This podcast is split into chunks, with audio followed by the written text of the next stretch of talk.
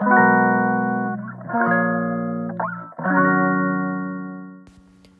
い皆さんこんにちは。本日で第15回目の放送となります。本日もですね昨日に引き続き、えー、習慣化について、えー、お話ししていきたいと思います。昨日紹介した、えー、佐々木文夫さんの、えー、佐々木文夫さんが書かれている「僕たちは習慣でできている」という本の中から、えー、引き続き、えー、自分が心に響いた、えー、コメントと Tips をシェアしていきたいと思います。えー、っとですね、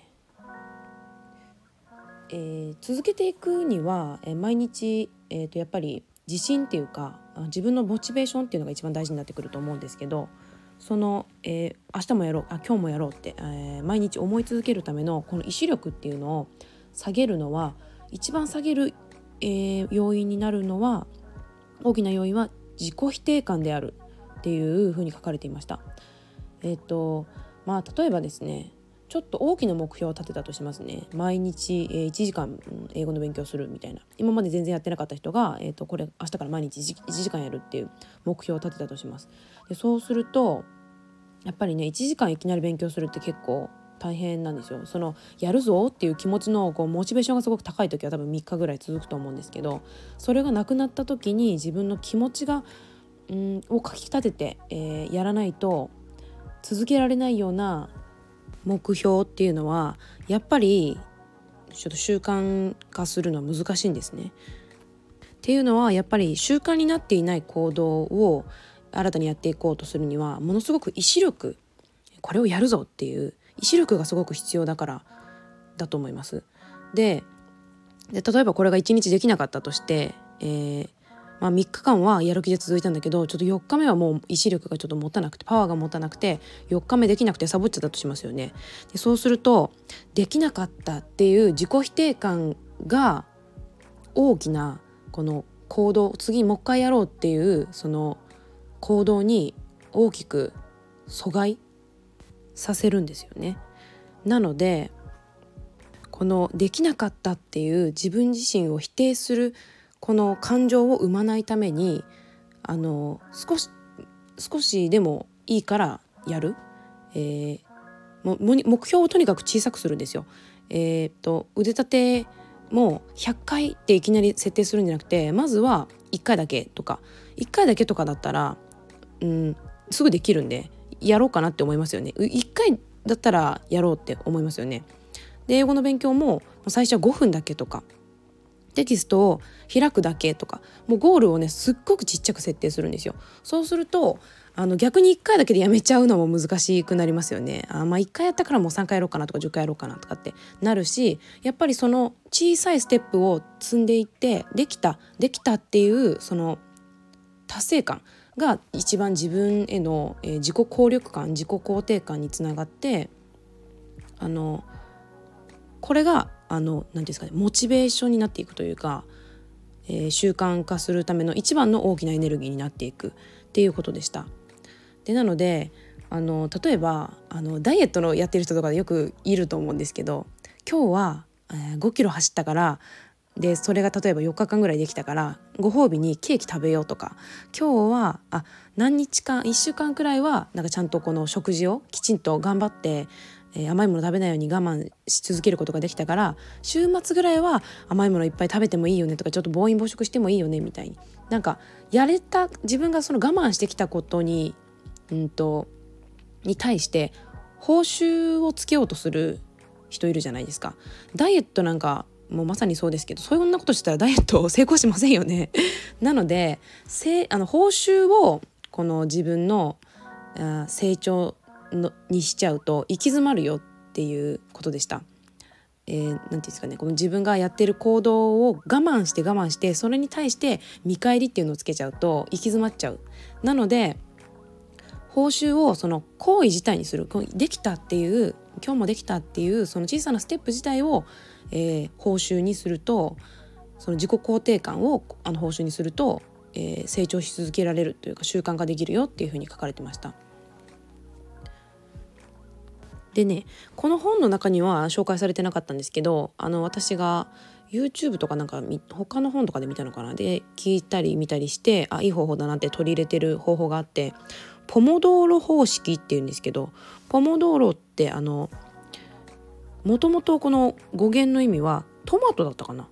トマトかなんかって意味なんですけどなんかイタリア人のシェフがなんか開発したあの方法かなんかでキッチンタイマーって結構トマトの形してるじゃないですか。であれでこのキッチンタイマーを使って、えー、25分人間が集中できる時間って大体25分って決まってるみたいなんですよ。でなので25分間をセットしてであの時間を区切ってその自分がやろうと、うん、取り組もうとしていることをやると。でも勉強なら勉強で、えー、最初は25分って区切ってでキッチンタイマーをセットしてで25分間が終わったらピピピってなるのでもう強制的にそこで終わるんです。もうちょっとやれるなとかやりたいなと思ってもそこで終わるんですね。で5分間休憩をとってでまた、えー、区切りをつけてまた、えー、25分間の、えー、勉強タイムをやるという感じで、えー、時間を区切ってやるっていうのはすごくいい方法で私もあの勉強をし始めた時卓球の勉強をし始めた時にあの2時間やろうって毎日決めてたんですけど2時間ぶっ続けで集中するのってなかなか難しくてこのポモドーロ方式を導入してあのうまく勉強できるようになって最終的にはあの毎日えー、3時間ぐらい勉強することができるようになりましたでもぶっ続けて3時間ってやっぱり難しいので朝1時間半で夕方また1時間半みたいな感じで、えー、と時間を区切ってやってましたでなので、えっと、やっぱりそのちょっとずつやるっていうのはおすすめですね。え勉強だったらポモドーロでもし運動とかだったら、まあ、運動でも時間区切ってやるっていうのはすごくいいんですけど、まあ、腕立て伏せとかだと、まあ、とにかく小さく小さくスタートしてちょっとずつその時間を伸ばしていくっていうのがいい方法かなと思います。でこの本の中で、えー、ともう一つね私がすごくあ大発見っていうかすごくいい言葉って、えー、と思う言葉が、えー、とありましてこれはね本田圭佑さんサッカー選手の本田圭佑さんがおっしゃった言葉らしいんですけど成功にとらわれるな成長にとらわれろっていう一言なんですよ。これは、えっと、この著者の佐々木文夫さんも解説されてるんですけど幸福っていうのは貯金できないらしいです。幸福は貯金できないから成長し続ける必要があるっていうふうにおっしゃってて貯金って、えー、お金貯められるお金は貯められるじゃないですか。でえー、っとでも幸福っていうのはそのお金みたいに貯めたら貯めた分だけその幸せが継続するかって言ったらそうじゃないみたいなんですよ。なんか昔ちょっと聞いたことあるんですけどなんかこの幸福度曲線年収と幸福度がどれぐらいあの比例するかっていうのをデータ取ったら年収800万からはもう頭打ちでそれ以上なんか年収が増えても幸福度みたいなのは伸びなかったみたいなデータを、えー、以前聞いたことあるんですけどあそれもなんかちょっとこれに関係するのかなと思ったんですけどだからある程度うんと、まあ、お金は貯められることはできても幸福っていうのは貯められない？なのでうんとこの成長自体があのその幸福であるとあの勉強し続けると自分って成長し続けてるってあの感じられるじゃないですか。だからその幸福は貯められないから常にこの新しいことを学び続けてその何て言うんですかね成長欲でこの自分の幸福をどんどんどんどんずっと生み続けていかないといけないんだよっていうふうに書かれててあこれすごくいい言葉っていうかすごい新発見だなって思ってなんか今まで私あんまり時間をとってまともに勉強したことってあのなんか学生を卒業してやったことなかったんですけどなんかこれを勉強し始めてすごく感じたのはなんか幸福というかなんか成長をしてるっていうなんか感覚はすごくあるんですよね。だからなんか達成感っていうかやっぱそのそれが幸福度って言っていいのかもしれないんですけどはやっぱり勉強し続けることってすごく生まれるなと思ってなんかあのこの言葉がすごく自分にしっかしっくりきたんですよ。でなのであの勉強し続けるっていうことはなんかこの試験とかうんぬん関係なくずっとやっていきたいなってあのこれで思ったんですけどはいあでねでまたえっとちょっと次のいいコメントあのちょっとシェアしますね。えー、っと損得苦楽の感覚がなくなることを悟りというっていうもういかにも僧侶の方がおっしゃっている感じの一言なんですけどこれ、まあ、僧侶のあの方がおっしゃってた一言みたいなんですけど苦しみは敵ではない相棒なのだっていうねもう名言ですよね。なんか習慣化とかなんかやらなきゃいけないことをやっぱやり続けるって苦痛を伴うじゃないですか大体。でなんか私あの早起きとかもそうなんですけどなんか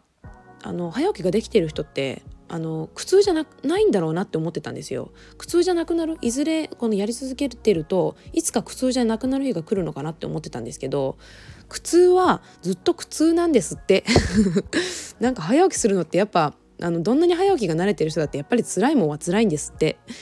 でそれでなんかこの佐々木文夫さんもねおっしゃってたこの本の中でおっしゃってたんですけどこの方もこの習慣化っていうのを身につけて朝早く起きて毎朝ヨガをするっていうのをこの習慣化するようになったっておっしゃってるんですけどなんかあのやっぱトリガーを作ると自分がやっぱ朝早く起きてこれをするっていうのを決めてたらあのそのきっかけになることを自分で作っておく。例えばそのヨガをするって決めてるんだったらもうヨガマットをベッドの横に置いとくとか。で見たらあもうすぐヨガできるようにな環境にしとくとか。だからそういうふうにまあ、しておくことであのある程度その自分をこう奮い立たせるきっかけを作ることができると。だけど辛いもんは毎日辛いんだとだから毎朝迷う毎朝ではないかもしれないですけどやっぱちょっと疲れてる時とかなんか朝すっきり起きれない時とかはもうちょっと寝ようかなとかやっぱ今日はヨガやめようかなとかって思うけどでもやっぱその、まあ、トリガーとかねをきっかけにその続けれるとあのどんどんどんどんなんていうんですかねやっぱ自分を成長させられるし自分のあ自信になっていくっていうことでその苦しみは敵ではない。相棒なのだって常に苦しみはあるんだと。理解してだから毎日辛いけどこれがなくなるってことはないからもうそういうもんだよねって思ってやっていく？っていうしかないんだなと思って。あの、まあ、これをねあの聞いてなんか最近私、まあ、新たななんか術をちょっと身につけたんですけどなんか瞑想とかを最近よくするようになったんです。この本を読んだのもちょっときっかけにあったんですけどで瞑想すると結構自分の感情を切り離すっていうのをなんか結構得意になるというかかそれが結構瞑想の目的でもあるんですけどなんかこう邪念って常にあるじゃないですか。寒いなとか暑いなとか嫌だなとか。だかそういう 邪念を切り離すっていうか。だか朝起きた時にすごい今日起きたくないなとか。あもうちょっとなんか寝てたいのか寒いなとかいろいろ思うんですけどその感覚を一旦切り離すみたいなあのことを意識的にするようになるとなんか朝ちょっと起きるのがちょっと楽になるというか。なんかそれは結構あのいい術かなと思ってちょっとそういうのをあのできるようになるとあのもっと朝起きるの楽になるんじゃないかなってあの思うんですけどなので、えー、この苦しみっていうのはずっとなくならないと。なのでもうこの苦しみというのは友達になっちゃってずっと、えー、付き合い続けていこうねってそれはあるもんだと当然だと理解してやっていくっていうのが良いということでした。はいこれ私最近ですねあの断酒もしてるんですけどこれ断酒にもちょっとつながる話なのでちょっとまた次の回でね断酒についてもまたお話ししたいなと思います。でえー、っとちょっとおすすめのアプリとかもあるんですけどちょっと長くなってしまったのでまた明日おすすめのアプリとちょっと断酒について、えー、詳しくお話ししていきたいかなと思います。はいそれでは、えー、また明日。